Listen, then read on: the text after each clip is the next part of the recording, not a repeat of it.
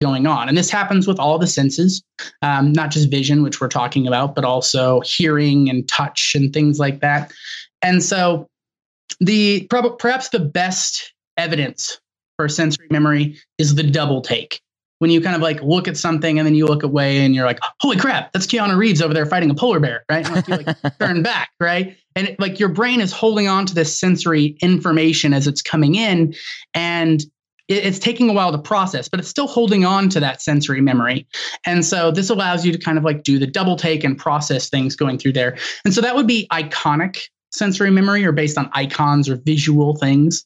There's also echoic, which is based in sound. Um, evidence for that would be have you ever talked to somebody who was like mumbling or had a very thick accent mm.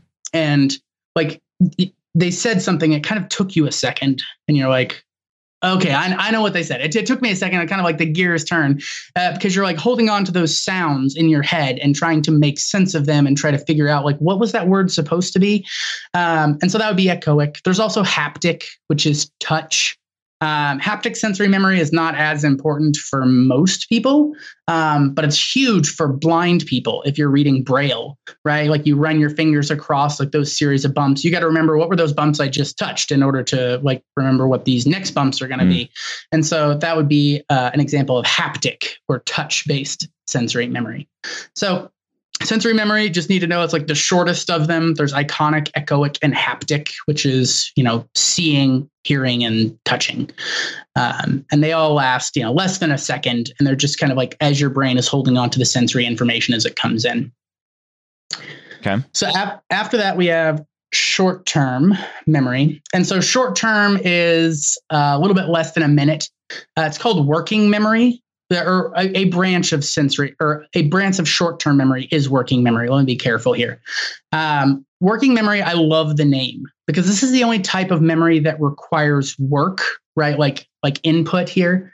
So you can imagine that you are in a scenario that, let's say, this is life or death. Right. Like if you don't answer this question correctly, you're going to die. You have no, no, you can't write anything down. This all has to be done in your head. So the question is, what's 286 divided by 13? Piece I know some of you guys are like, I'm going to die. Right. right.